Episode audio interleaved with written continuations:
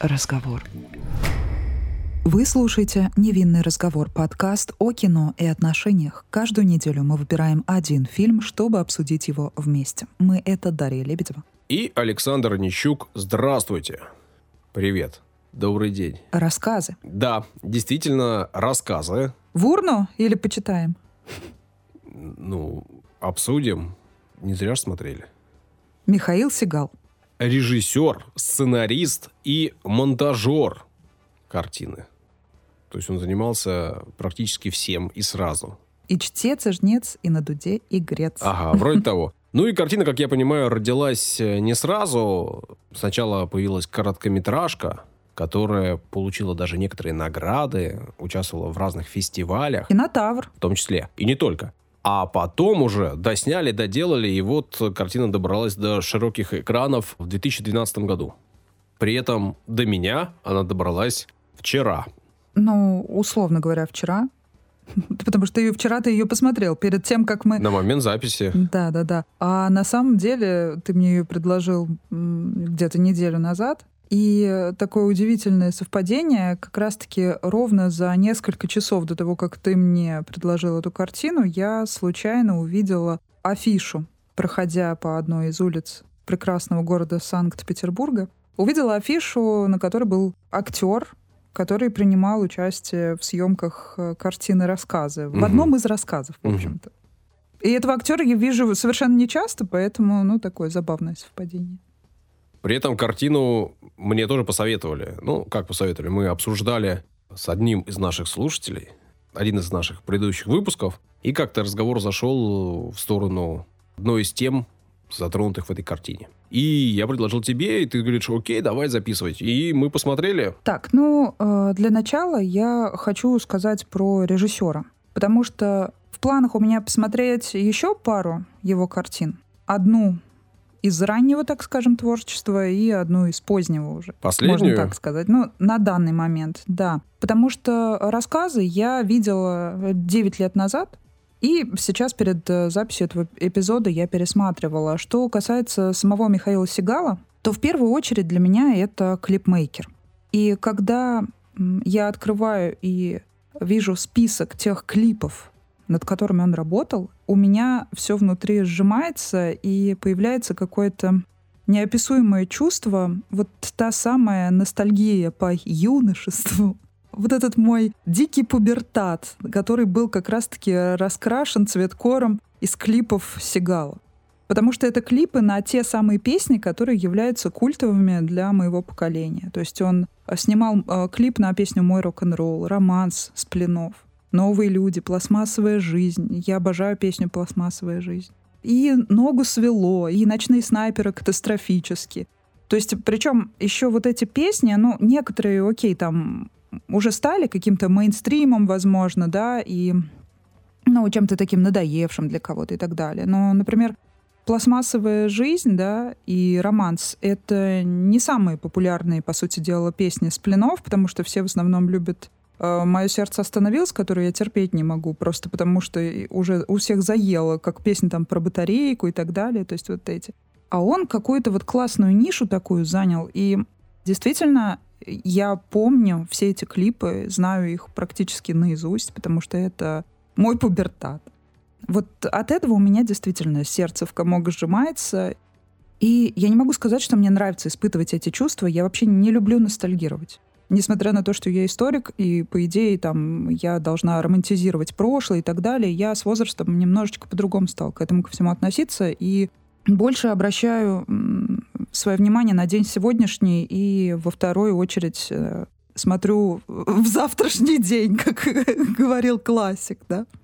А что по поводу фильма, на меня он, конечно же, такое впечатление, вот таких эмоций, он у меня уже априори вызвать не мог. Сама съемка, манера, это такой отголосок, да.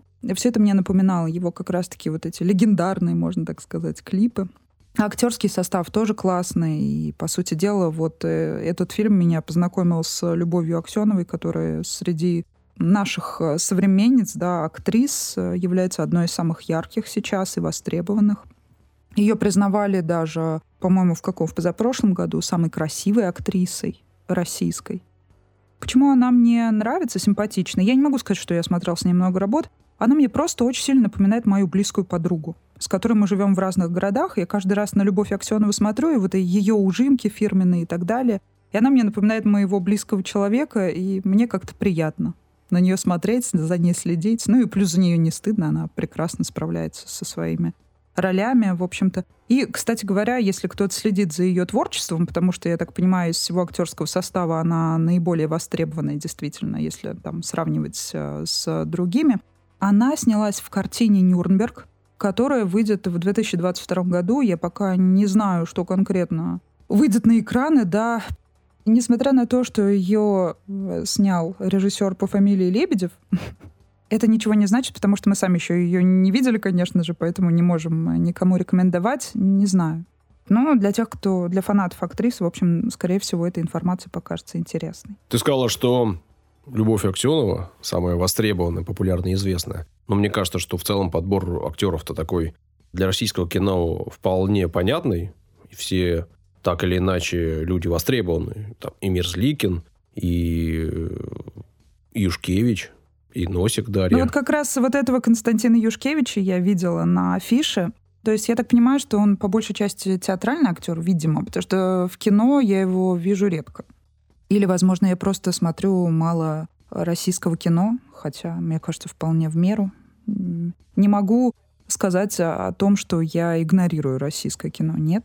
А еще в этом фильме снялся Владислав Лешкевич, а.к.а. Влади. Да, это отдельная тема для разговора, которая меня вот как раз-таки во многом выбила из колеи. Отдельно я хотела бы отметить музыку.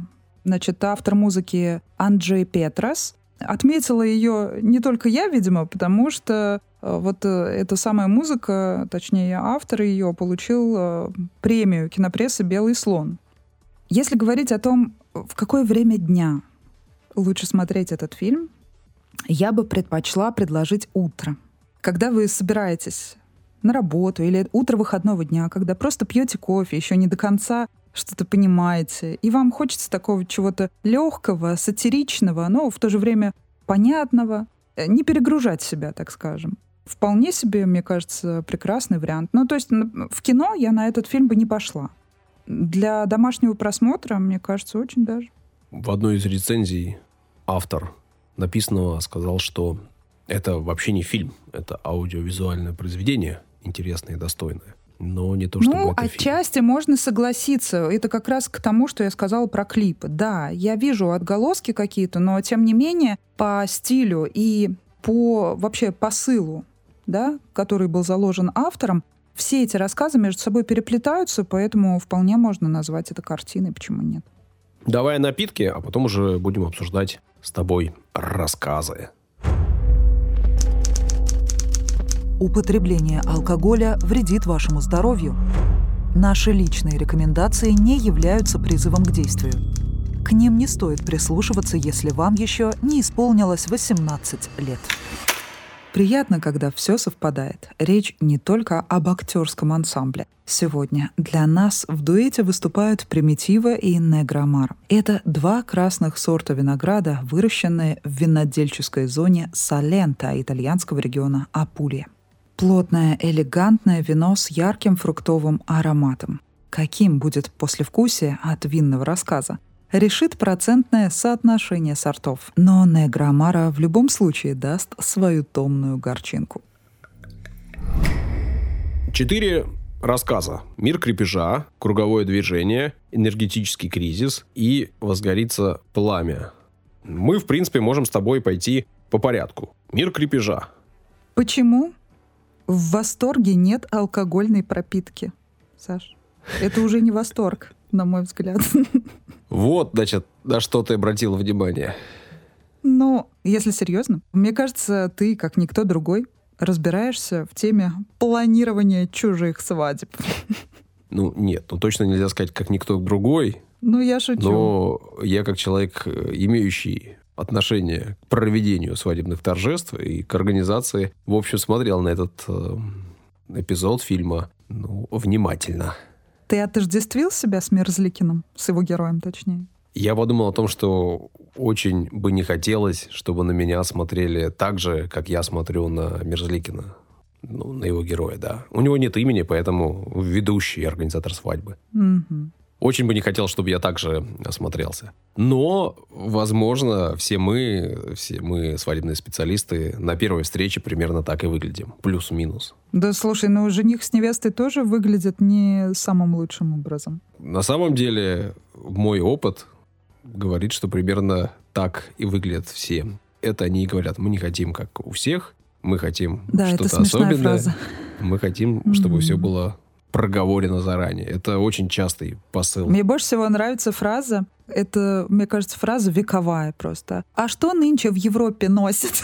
И тут то же самое. Ну, как бы, а в Европе-то рис кидают. Нет, ну вот, кстати говоря, с этим я не сталкивался. Как-то э, в Санкт-Петербурге народ, в общем, либо сам знает, чего уже хочет, в смысле европейских каких-то веяний, Да потому что тут э, либо у нас, в европейский народ. принципе, э, в этом смысле все, все хорошо. При этом надо отметить, что свадьбы в России, свадебные торжества в России, наверное, значительно более серьезно продуманы, прописаны и подготовлены, чем как раз-таки в Европе. Опять же, мои знакомые, которые работают в Европе, с европейцами, не с нашими, которые уезжают туда праздновать, а именно с европейцами, и не имеющими отношения к России, говорят о том, что там свадьба это что-то такое менее прописанное. Ну и там, например, нет ведущего чаще всего. Ведущий это вообще такое русское, В общем, это что-то хаотичное. Тамада. российское. Ну да, кто-то как кто-то еще вполне э, себя и тамадой называет, хотя лично мне очень не нравится это слово. Да, до сих пор я удивлена. Вообще вся эта ситуация выглядит будто глуповато. Хотя планирование — это хорошо. Да. В любой сфере нужно планировать. Э, Там семью, ребенка и так далее. Вообще, по идее, как бы. Ну, Любовника и любовницу нужно запланировать А и почему выбрать нет? заранее. Если, э, если мы живем в мире стереотипов, и так заранее все понятно. Ну, я условно говорю, в кавычках. Точно условно говоришь? Ну, это же все ирония. Но э, самое вот, э, наверное, важное, на что стоит обратить внимание, с учетом того, что я пересматривала фильм, и на момент первого просмотра я на это внимание не обратила, диалог между ними состоялся пророческий, когда они говорили о том, что будет через 10-15 лет. Ну, кто понял, тот понял, в общем. И завершение «Fly me to the moon» такая девушка флегматично исполняла. Ну, забавно, забавно.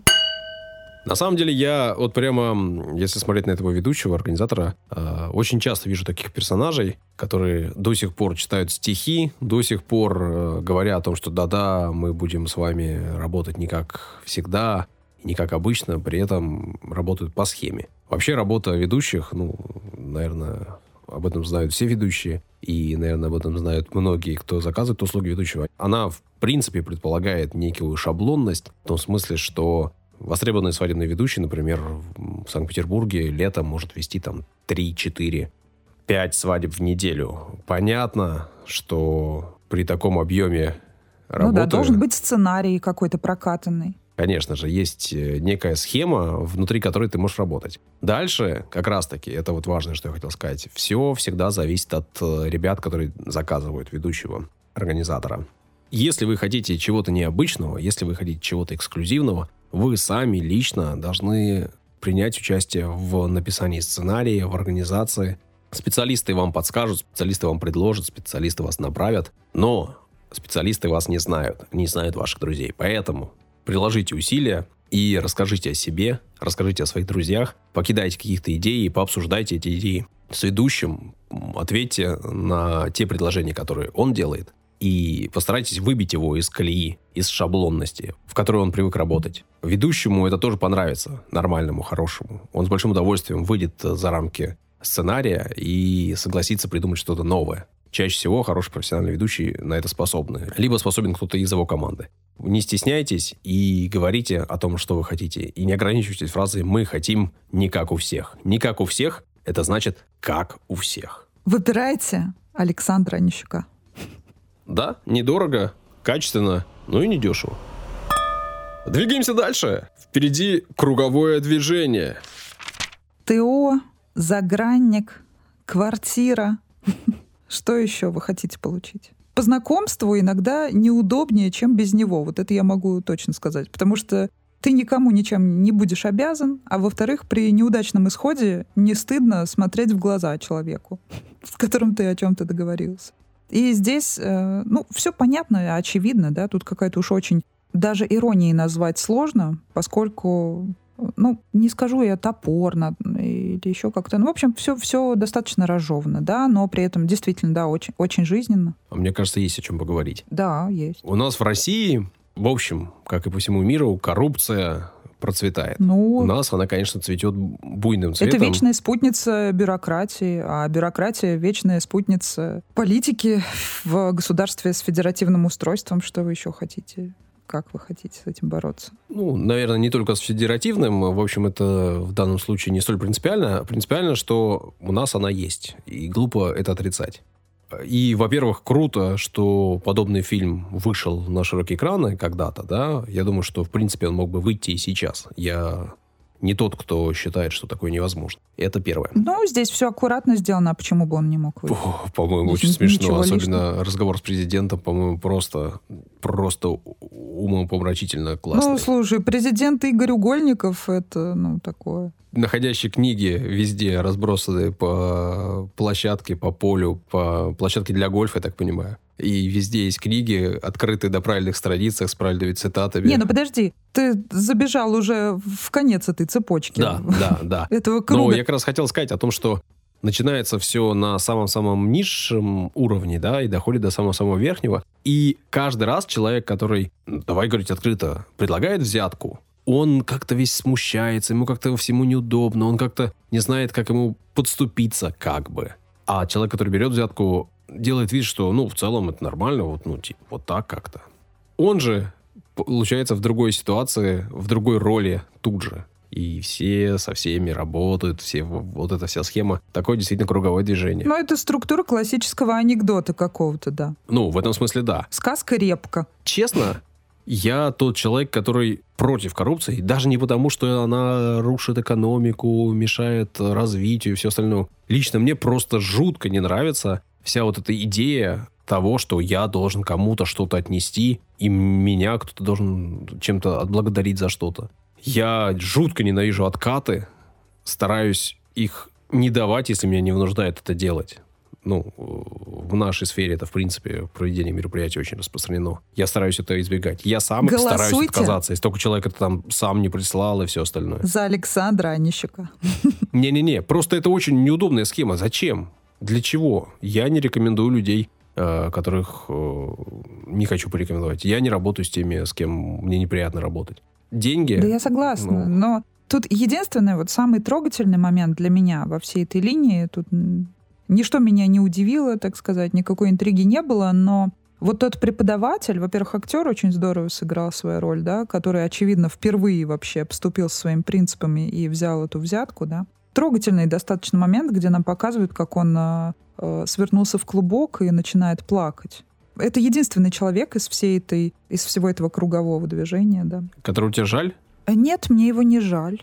Почему мне его должно быть жаль? Ну, тебе как-то... О, Нет, которые именно нам показали его эмоции в этом смысле. Человек как что он человек. переступил через себя. Да, да, ну то есть как бы все остальное было показано. Ну, так, рутина и рутина, да. А здесь э, действительно, тем более нам показывают преподаватели, видимо, филологического факультета, который транслирует какие-то традиционные, да, культурные ценности, и вдруг он понимает, что он сам оказался внутри. И вроде как он преследует благую цель, у него болеет мама. Но, в общем-то, оказывается, по сути дела, таким же, как и все остальные. Это достаточно, конечно, такая щепетильная тема. Ну, э, видишь, э, тут тоже можно на любую ситуацию посмотреть с э, разных сторон.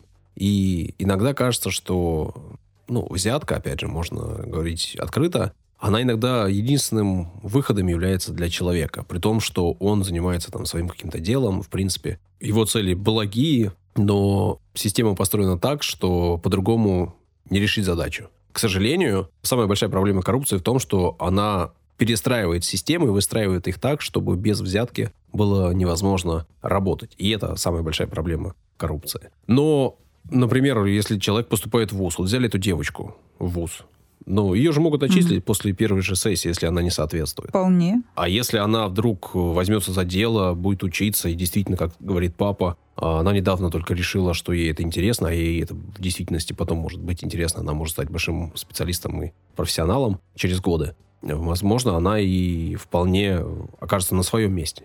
С другой стороны, поступив в ВУЗ на бесплатное или на платное даже, она же занимает чье-то место, лишает кого-то возможности честно заработаны. Так что тут, в общем, на любую точку зрения можно смотреть по-разному. И этот преподаватель, ты говоришь, а на кинопоиске написано, что это ректор, он, в общем, действительно стоит перед выбором, не самым простым. Но он и ректор, и преподает. Очевидно. Ну да, да, так э, часто бывает. Хотя часто бывает и так, что преподаватели, переходя на руководящие должности, перестают преподавать, и по этому поводу переживают даже. Сталкивался с этим не раз в различных интервью. Страдают. Ну да, вообще да. Это ведь совсем другая работа, ну, ладно, это ведь совсем это другое. Все, ну понятно, административные какие-то обязанности и, можно сказать, творчество, преподавательская деятельность, научная деятельность, все это мне ясно. И смешная ситуация — это когда деньги упали в унитаз. Тут, естественно, это аллюзия на самую известную историю, да, появление вот того афоризма «деньги не пахнут», который как раз-таки связан с оплатой общественных туалетов, да, в Древнем Риме, как известно. И угу. человек все время, пытаясь их просушить, так обнюхивал, да, аккуратно. Проверял, не пахнут ли они действительно. Да, это Добился смешно. того, что не пахнут. Отмыл их. Угу. В буквальном смысле, да. Ну, подозрительно напоминающий Хрущева губернатор.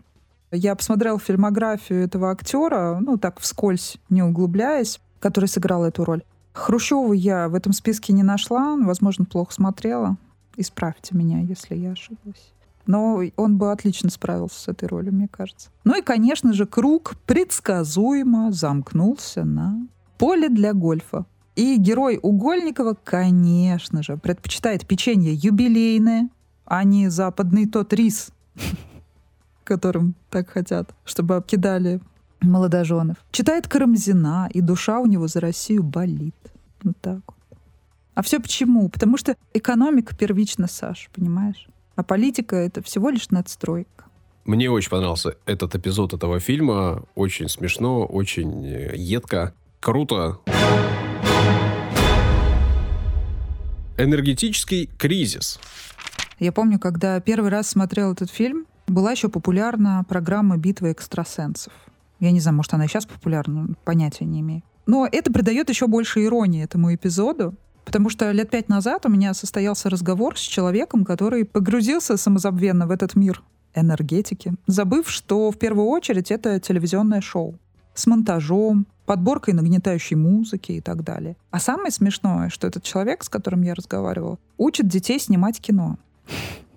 Вот это мне показалось максимально ироничным. То есть человек мне доказывал, э, что, скорее всего, это правда, значит, э, очень эмоционально описывал свои впечатления от экстрасенсов из этого шоу. Мне было очень смешно, потому что часть музыки, которую я, вот, насколько помню, использовалась там, ну, это только по приколу можно смотреть, ну, честно. Но если вы вот уж совсем нечего, хочется развлечься, ну вот, да, окей. Просто я, когда занимаюсь озвучками, да, например, озвучиваю сказки, Иногда мне даже сказки не нравятся, которые я озвучиваю, но поскольку я занимаюсь любимым делом, э, я должна проживать все равно, э, впадать в состояние вот тех героев, да, за которых я говорю. И на момент чтения я как бы прорабатываю внутри себя. Мне должно это нравиться. То есть я делаю так, чтобы мне это нравилось, чтобы моя работа получилась хорошо. Потом я сама подбираю музыку для того, чтобы усилить впечатление и эффект. Я использую специальные какие-то инструменты, да, ну, секретики всякие свои.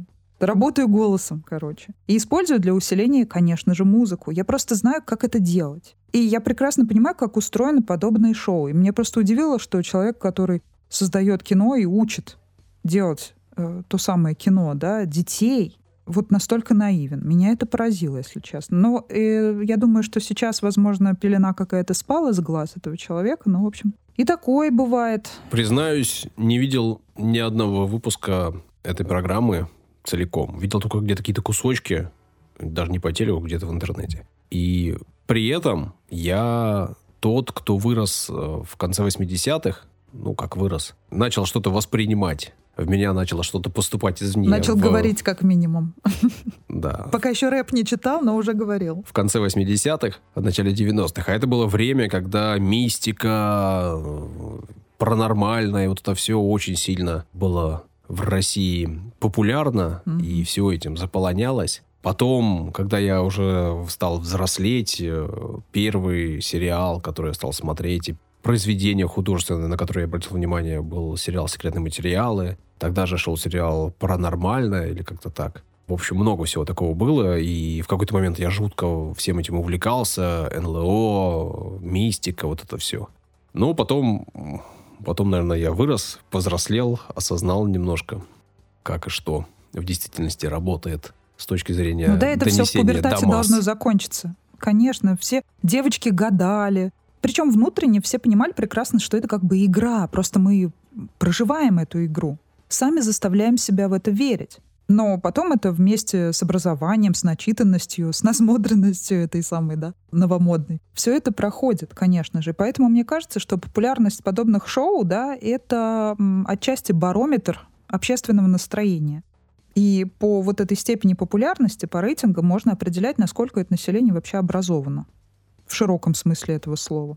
И как вообще воспринимает реальность. Вот интересно было бы узнать, какие сейчас рейтинги у подобных программ, вообще выходят ли они. Ну, а если серьезно, если бы ради каждой пропавшей девочки устраивали такие масштабные поиски, может, как-то все и наладилось бы вообще так в целом. Ну, слушай, я думаю, что ищут на самом деле. И э, структуры работают соответствующие. И волонтеров очень много. Не, в этом смысле... Кстати, про волонтеров мы с тобой поговорим об этом отдельно, обязательно, когда возьмем на обсуждение фильм «Нелюбовь» из Вягинцева. Поэтому эту тему запомни.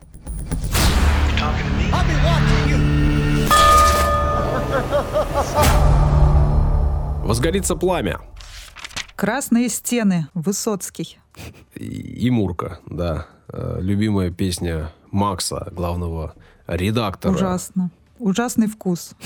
Э, наверное, не знаю. Что не знаю? Ну, тебе же тоже блатные песни не нравятся. Не, мне жутко не нравятся блатные песни. Ну, так и мне тоже. Но по одной песне сложно судить о человеке. Опять же, ну, Высоцкий... Ну, ты знаешь, иногда и одной достаточно. Слушай, э, Высоцкого все воспринимают по-разному. Ну, он и песни разные пел, и человеком был весьма неоднозначным. Лично я вообще не являюсь поклонником Высоцкого. Мне совсем не близки его песни. Понятно, что я вообще не целевая аудитория да, не тот человек, который мог бы... Нет, смотри, Высоцкий может нравиться преподавателю, Высоцкий может нравиться профессору, Высоцкий может нравиться человеку, который в жизни ничего не читал. И два этих человека увидят в творчестве Высоцкого совершенно э, две разные грани. Ты понимаешь? И вот о чем говорю. Понимаю. И если изучать э, его биографию, Владимира Семеновича, да, то можно найти много всего интересного, да, и э, если изучить его творчество досконально от и до, вот э, тогда я понимаю, да. Но когда его ставят наравне с какими-то прошу прощения, быдло песнями там и так далее, когда вот подряд все это идет, мне, вот, мне это не нравится совершенно. Но опять же, надо разделять, э, наверное, Высоцкого исполнителя, музыканта, певца и Высоцкого поэта. И актера еще. Ну, еще актера, да. Кстати говоря, как к актеру вопросов вообще у меня к нему нету. Учитывая общий уровень производимого материала, мне кажется, он в этих фильмах был вполне органичен. Нельзя сказать, что он его портил. Или... Для меня голос Высоцкого — это мое детство, это пластинки. И у меня Высоцкий в моей квартире, в моем доме звучал вместе с э, другими известными и рок-операми, и известными исполнителями самых интеллигентных направлений музыкальных, в общем-то. И никогда у нас ни одной блатной песни в доме не звучало. И неоткуда было в, моё, в моем вкусе этому взяться. Понимаешь? Поэтому, возможно, у кого-то это же все как конструктор вкус складывается, у кого-то иначе сложилось, да, и кто-то вот присовокупил, так скажем, творчество этого человека каким-то иным э, направлением, да, и в каких-нибудь э, пошлых программах перепевает его песни наравне с какими-нибудь вот этими вот блатничками, то, что принято у нас называть шансоном, с чем я совершенно не согласна, потому что, как я уже как-то раз говорила, когда мы Джонни Кэша, да, обсуждали, я говорила о том, что неправильно такие песни называть шансоном, взять прекрасное французское слово, обозначающее песню, да. Ну, в общем, ладно. Что интересно, я слушала интервью Сигала, и он говорил о том, что Высоцкий в его жизни сыграл достаточно весомую роль, потому что он увлекался его творчеством долгое время, и, собственно, видимо, поэтому он вложил вот подобный вкус, да, как раз-таки герою своему, Максу. Холостяку одинокому. Да, достаточно душный мужчина. О, как! Который, конечно же, считает себя самым умным, Несмотря на то, что мы понимаем, да, что он э, редактор издания. Какого-то крутого, судя по всему, издания, да, судя по офису. Да, достаточно начитанный человек. Наверное. Знающий историю. И... А, не факт. Как не факт? А с чего ты решил, что он ее знает? Вот мы что знаем об этом человеке? Вот мне вот это больше всего интересно всегда. Человек швыряется какими-то разрозненными знаниями. Все это оформляет э, в такую, в некую кашу, да, преподнесенную достаточно пафосно и преподнесенную кому? Девочке, которой там, 20 лет нет. Перед кем он пытается демонстрировать все это? А самое главное, зачем? У него есть желание что-то ей доказать. Вот меня это больше всего поражает. Да, когда я первый раз смотрел, я тоже про себя думала, я с ним как будто бы соглашалась. Думаю, да, и правда, вот как можно быть такой глупой? На самом деле она ему, можно сказать, сдала, сдала экзамен. Ну, например, если вот так студент отвечает, как она ему отвечала, причем вообще не должна была отвечать на его вопросы, да, Потому что она в ответ могла бы задать какие-то свои, например, на которые бы он, он бы тоже не смог найти ответы, наверняка. В силу того, что он как раз-таки перерос некоторые моменты в своей жизни. И э, в технических вузах вот такие ответы по истории, да, где предполагается необязательное знание истории 20 века, по которой он так отчаянно ее гонял, э, в параллели с тем, как он э, просил ее рукой гонять э, свой половой орган. А за это ставят тройку. На тройку она ему наговорила. Ну, а чего вы еще хотите от ребенка от этого, который, которого не интересует история? Причем нам показывают, что она так старалась, она так хотела ему понравиться. И он, в принципе, если уж очень бы ему хотелось, он бы мог ее воспитать под свой вкус. Но вместо этого он решил э, повыться. Ну, во-первых, он ее не заставлял. Это да. она сама. Да, она сама. Настаивала. Она сама слюни на него пустила, да, изначально. Ну, в общем, да. Так получается. Да, в общем-то, наоборот получается. В смысле? Да нет. Он ее к чему-то Он принуждал? из окна машины увидел, увидел молодое тело. Э, ну, он увидел волосы из окна машины сначала. Да, а потом, а потом ее целиком, ага. конечно ну, же. Ну, ее лицо он увидел, девушка, а не тело. Давай, молодая, давай, давай, давай, девушка. давай. Лицо он увидел симпатичная, безусловно. Саш, не будь таким же душным, как этот герой, ладно? Не-не-не, буду а, максимально. Сначала увидел волосинки, потом лицо, потом тело. Да, все верно. А, тройку ставлю. Зачет сдал. Так вот. Увидел он, значит, э, человека живого, красивую девушку, молодую, конечно же. Молодая mm же его привлекла, само собой. mm И тут вдруг, и тут вдруг, оказывается, его возбуждают знания. Надо же, удивительно. Да. Поговорить-то да с ней не о чем. Поговорить с ней не о чем. Я думаю, что проблема не в том, что с ней не о чем поговорить, а в том, что она говорит э, глупости. И он понимает, что ему объем этих глупостей не преодолеть. Он не может стерпеть подобного. Он может. Да, раз, и при этом он цинично два, продолжает пользоваться три. ее телом. Да, это, кстати, прикольно, когда э, мы с тобой натыкаемся на что-то, что видим абсолютно по-разному. Нет, Саш, я тебе могу сказать, что 9 лет назад, когда я впервые посмотрела этот фильм, я рассуждала точно так же, как ты сейчас. А вот сейчас я его пересмотрела и вижу его с другой стороны. Вот дело-то лишь в этом. Ты повзрослела и стала профессионалом. Нет, просто я мир. за это время, наверное, повстречала такое количество мужчин, которые пытаются казаться умными, а на самом деле прочитали два предложения у Маркса и толком ни в чем не разбираются, сидят на диване и считают себя экспертами в любом политическом вопросе, хотя на самом деле они вообще никакого отношения к этому не имеют. И вот он очень сильно напоминает мне таких людей. Поэтому мне вот реально мне на него в этот раз было совершенно неприятно смотреть. Ну, Хотя и девушку, я его понимаю прекрасно. Да, я сама не общаюсь с такими девушками, с которыми не о чем поговорить. Ну, во-первых, я все же э, ни в коем случае не хочу говорить, что с ней не о чем поговорить. Наверняка с ней есть о чем поговорить. И да, человек в целом совершенно не обязан знать э, все. И она... А уж тем более про гандбол. Она самое главное, она говорит, я не разбираюсь в спорте, и я не знаю историю. Она не пытается с умным видом делать какие-то заявления. Она вполне осознает, что она в этом не разбирается. Это очень круто, то, что человек может это признать, сказать. И у нее есть вполне понятные э, желания и вполне ясная картина мира, внутри которого она существует. Это круто. Вообще к ней нет никаких вопросов в данном случае. Я просто немножко загорелся от того, что ты говоришь, что он ей пользуется. Я этого совсем не увидел, чтобы он ей пользовался. Мне кажется, что не их... ей пользуется, а я имею в виду в тот момент, на самом деле, он с самого начала понял, что ему с ней не о чем говорить. Это просто гормон. Ему ну, она понравилась внешне. Он понял, что он ее хочет, и все. С самого начала он, наверное, вряд ли это понял. Там действительно было не до разговоров. И раз, и два, и три, и четыре. Нам нужно больше говорить.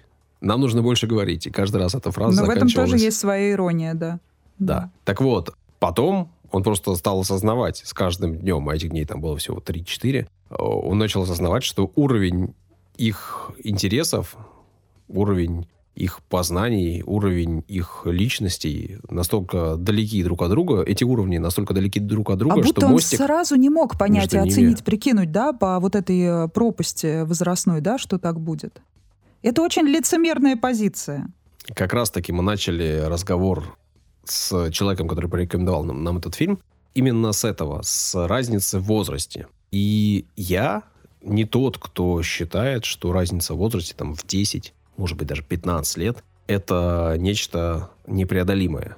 И люди могут быть вполне э, близки друг другу, даже имея разницу огромную в возрасте там, в 15 лет. А 15 лет это большая разница, это другое поколение уже.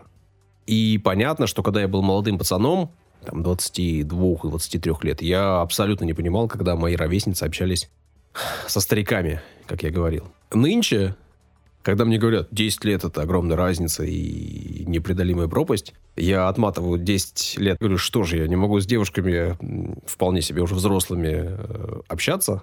И мне так не кажется, потому что я знаю большое количество девушек, ну, там, наверное, с 23 лет начиная, которые вполне себе осознанные, которые вполне себе образованы и которые знают, ну уж точно не меньше моего. И которые рассуждают о большом количестве вещей схожим образом со мной.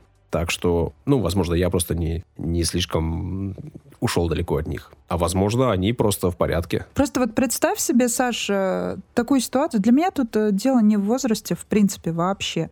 Но э, в целом, если человек только закончил школу, да, и основные знания мы получаем в университете.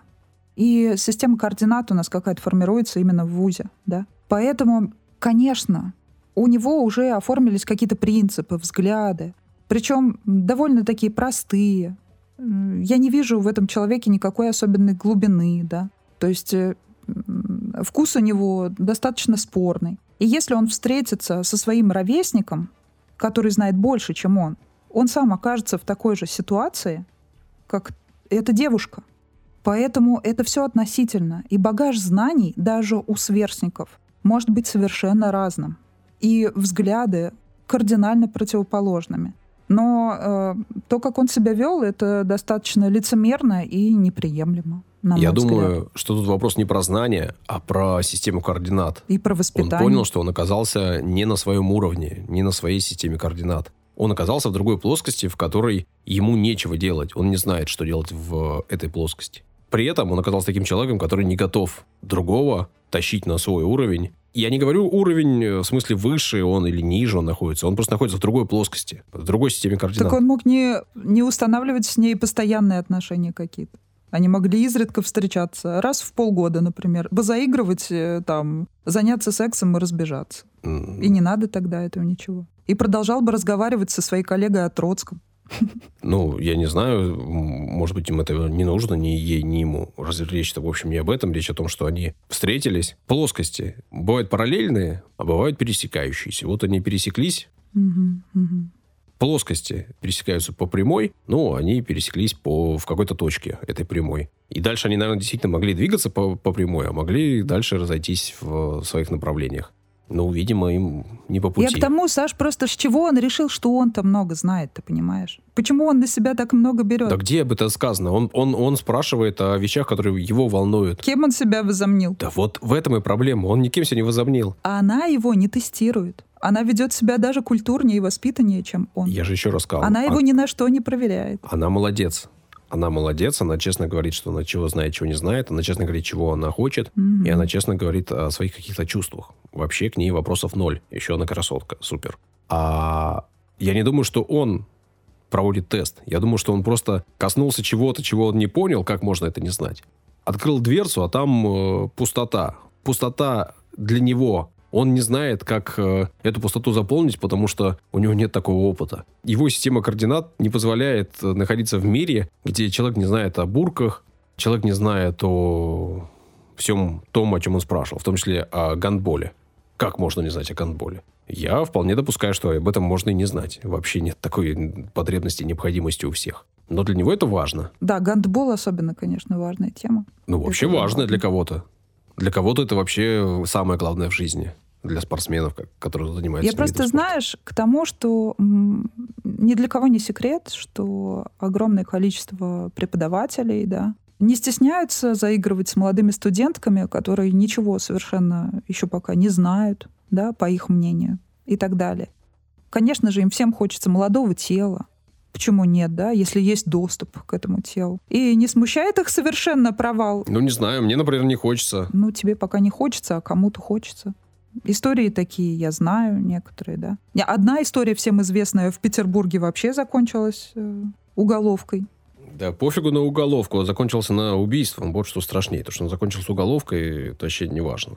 ну, я это имела в виду, я подразумевала, да, убийство под этим словом. Поэтому чем руководствовались эти люди? У них же тоже была пропасть.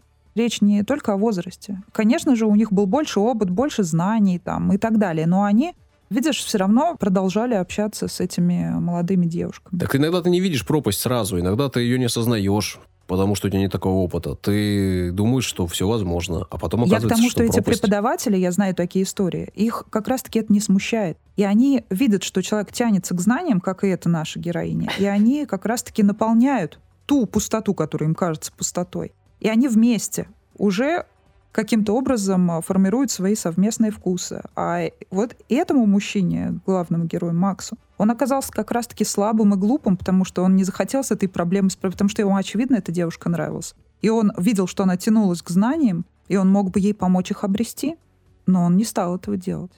Вот и все. И произнес вот ту самую коронную фразу. Трахаться с ней не о чем.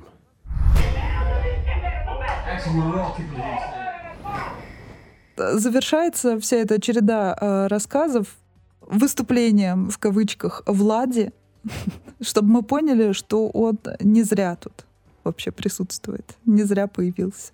И меня это сразу же выбило из реальности. А мне, наоборот, показалось, что Влади молодец, э, неплохо справился с задачей сыграть начинающего неуверенного писателя, который приходит на встречу с редактором. Мне казалось, он хорошо отработал. Там, понятно, никаких суперзадач сложных не было. Ну да, а он играл, я хотела уточнить. Ну, не знаю, наверное, наверное, ну, А он был кремом вымазанный, гелем вылезан? Сатира могла быть тоньше. На мой вкус, конечно же. Рассказали мы все, что думали об этом фильме, наверное. Если вам есть что сказать, пишите. Например, о том, что Дзержинский как раз-таки был против того, чтобы люди пользовались своим служебным положением. Никогда не брал взятки. Такая вот картина, такое вот обсуждение, такие вот рассказы.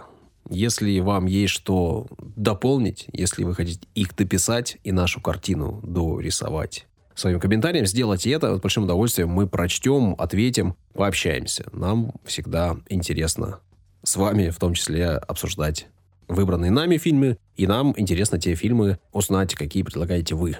С вас комментарии лайки, с нас новые эпизоды. Всего хорошего. Пока-пока.